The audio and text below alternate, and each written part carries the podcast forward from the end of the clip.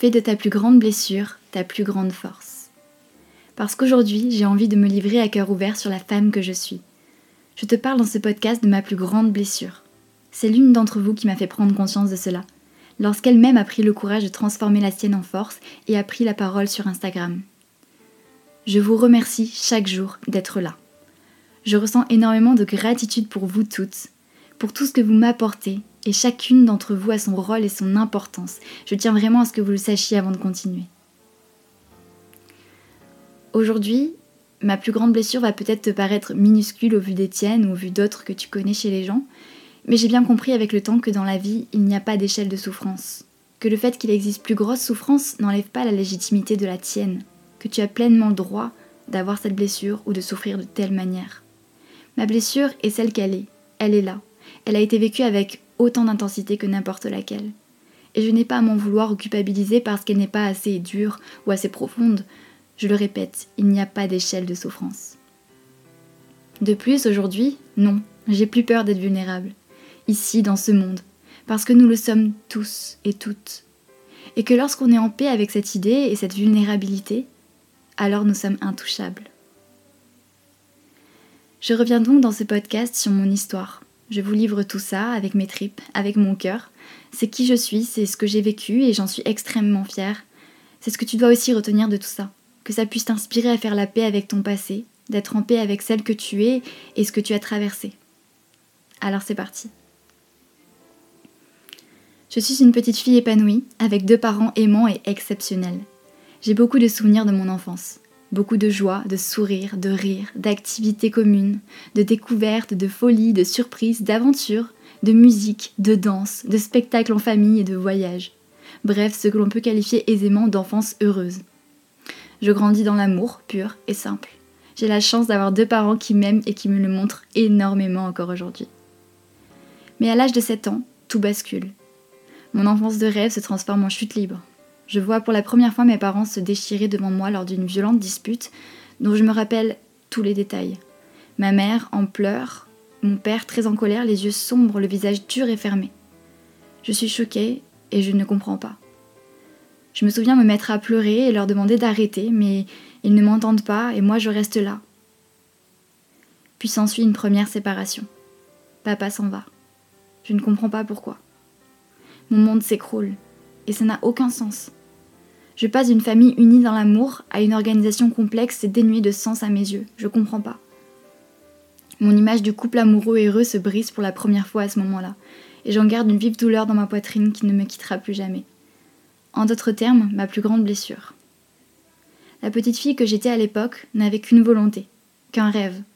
Être de nouveau heureuse avec ses deux parents qui s'aiment et former à nouveau une famille, une vraie, mon frère, mon papa, maman et moi. Le temps passe et je dois m'habituer à ce nouveau rythme de vie où nous allons avec mon frère tantôt chez ma maman, tantôt chez mon papa. À l'époque, je suis la seule dans ma classe à vivre cela, et je me sens isolée car j'ai l'impression que personne ne peut comprendre ce que je vis. Tant bien que mal, avec mon petit frère, alors âgé de 4 ans, nous reprenons un rythme. Quand papa revient un soir chez maman avec une grosse surprise et ses valises, je me souviens encore de tous les détails, on va de nouveau réhabiter tous ensemble. Je me souviens de ce voyage de ce visage, pardon, et de demander à ma mère avec beaucoup d'émotion C'est vrai Et d'exploser de joie. À ce moment-là, il se passe quelque chose en moi et mon cœur y croit de nouveau, comme si les morceaux se recollaient, comme si l'espoir soufflait sa brise. Puis s'ensuit une seconde séparation. Ça n'a pas marché. Suivi d'un divorce, mon cœur explose à nouveau. Déménagement sur déménagement, je change beaucoup d'école et je grandis en mettant beaucoup d'énergie à me construire à chaque fois un nouveau cercle de copines, une nouvelle stabilité, un nouvel équilibre, en silence, car je n'en parle pas, à personne. À l'école, c'est comme si c'était un secret et que je ne voulais que personne ne me perce à jour, parce qu'il ne comprendrait pas. La petite fille lumineuse que j'étais perd de sa lumière. À l'époque, je me sens alors en forte connexion avec les Disney, avec ce monde de princesses, cet univers de magie aussi, je me berce d'histoires romantiques et plus je grandis, plus j'aime ça. Je me construis en me raccrochant à cette image du couple Disney, ces histoires de princesses et princes charmants, et ils se marièrent et ils eurent beaucoup d'enfants, n'ayant plus de référence directe à ce niveau, mais voulant y croire quand même. Ce fichu espoir.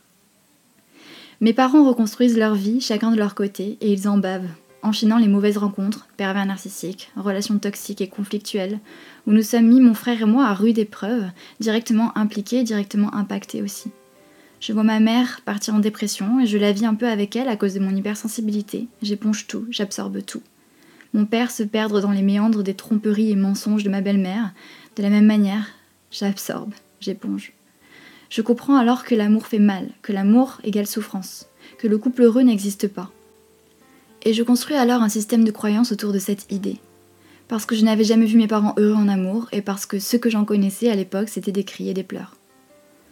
Pour autant, à l'âge de l'adolescence, mon film préféré reste imbattablement N'oublie jamais.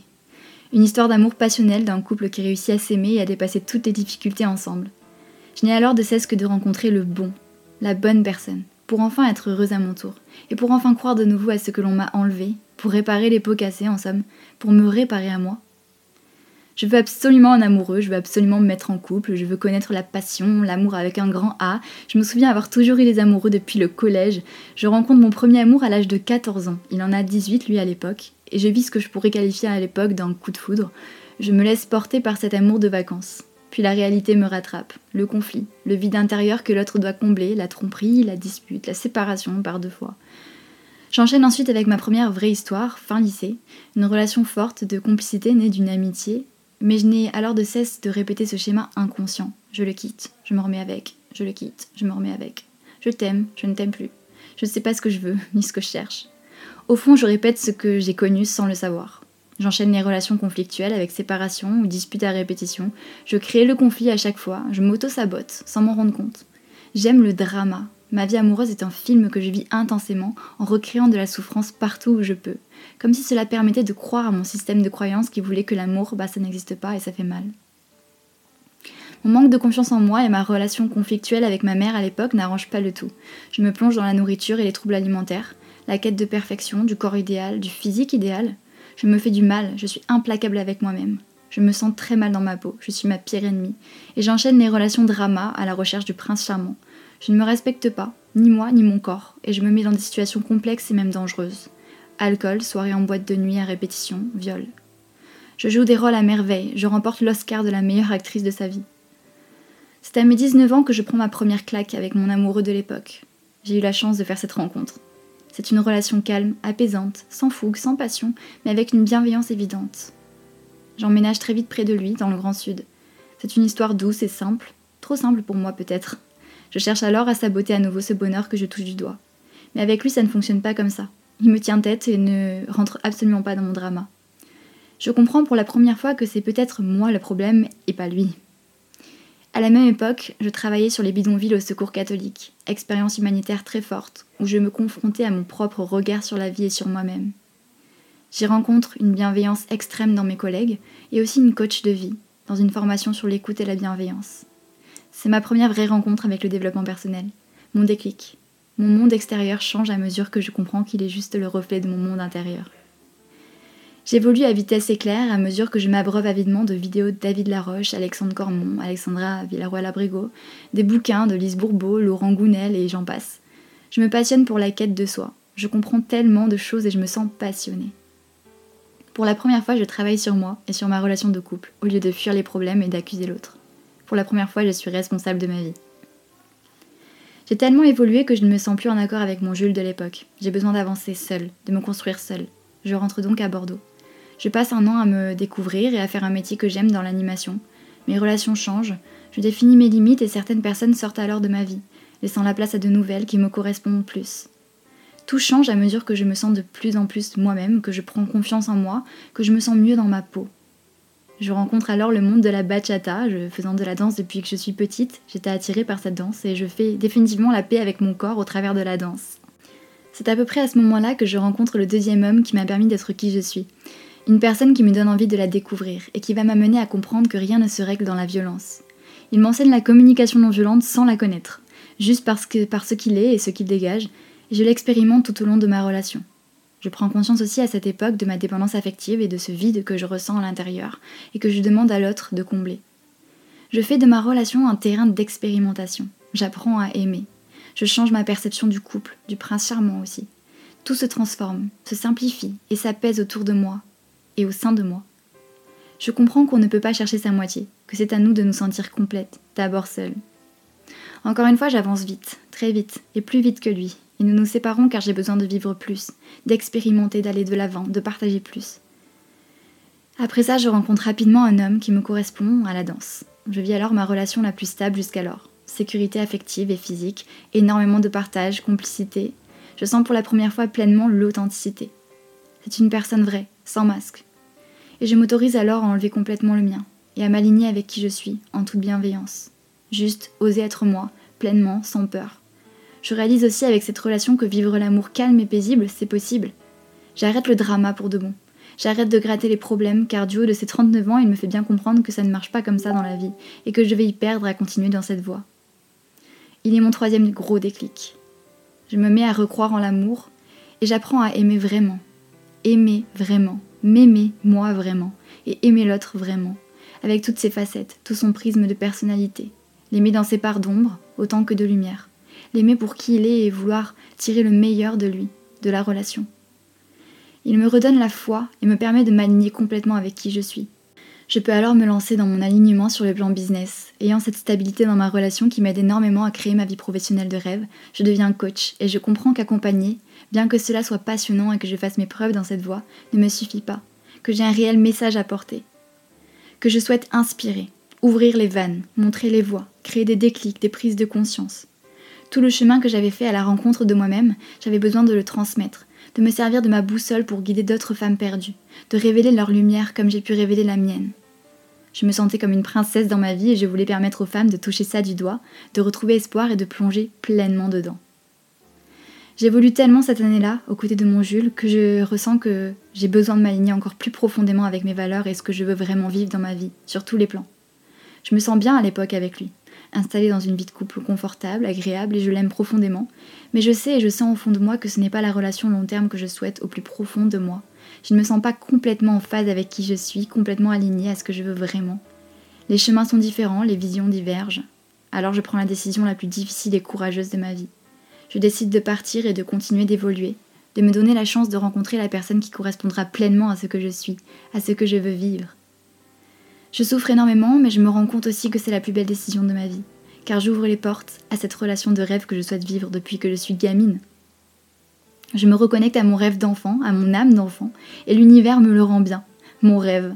J'y crois à nouveau, mais pas dans la peur de reproduire ma blessure, non, pas dans un besoin, pas dans une avidité de me sentir bien et complète par l'autre, non, dans un apaisement d'être moi, avec ma vision des choses, arriver à maturation sur le couple, sur l'amour aussi, qui n'est plus, elle, biaisée par les croyances de dépendance affective, de couple parfait, etc., de prince charmant, qui n'est plus biaisée par mon ancien système de croyances créé par ma propre blessure. En fait, je me sens complète, libre et alignée dans ma vie et je crois que ce couple, en fait, le couple peut durer et évoluer sur du très long terme. Parce qu'on va se correspondre et juste être soi-même depuis le début jusqu'à la fin, et parce que je sais aussi et j'ai compris ce que c'est que d'aimer vraiment. Ce matin, je me réveille avec la conviction que je suis en train de réaliser mon rêve le plus cher, rencontrer une personne avec laquelle je peux m'autoriser à rêver, en alignement profond avec la personne complète et indépendante que je suis, et avec ce que je souhaite vivre en couple. Je crois en cet accomplissement de nouveau. Et de cette manière-là, j'ai l'impression que la boucle est bouclée, que la blessure du divorce est sur le point de guérir de manière permanente, que je m'en suis libérée, qu'elle n'a plus d'emprise, d'impact sur ma vie, que j'ai su la transformer, et qu'en plus de tout ça, je me sens tellement pleine de gratitude pour elle tellement pleine de gratitude pour toute mon histoire qui m'a permis d'en arriver là à un tel degré d'alignement et de paix intérieure. Ça m'a permis de me rapprocher si fort de ce dont je rêve. Aujourd'hui, je suis enfin une vraie princesse. Pas une princesse désespérée à la belle au bois dormant qui attend son prince charmant pour la sauver, non. Je porte ma couronne fièrement du haut de mes 26 ans. Je me suis découverte et je sais qui je suis et ce que je vaux. Je sais au fond de moi, je n'ai plus l'ombre d'un doute, que le prince charmant tel que je le conçois aujourd'hui existe bel et bien, et que la relation de couple heureuse, simple, paisible, dans l'échange et la connexion profonde, dans la plus grande complicité et évolution complémentaire, existe bel et bien elle aussi.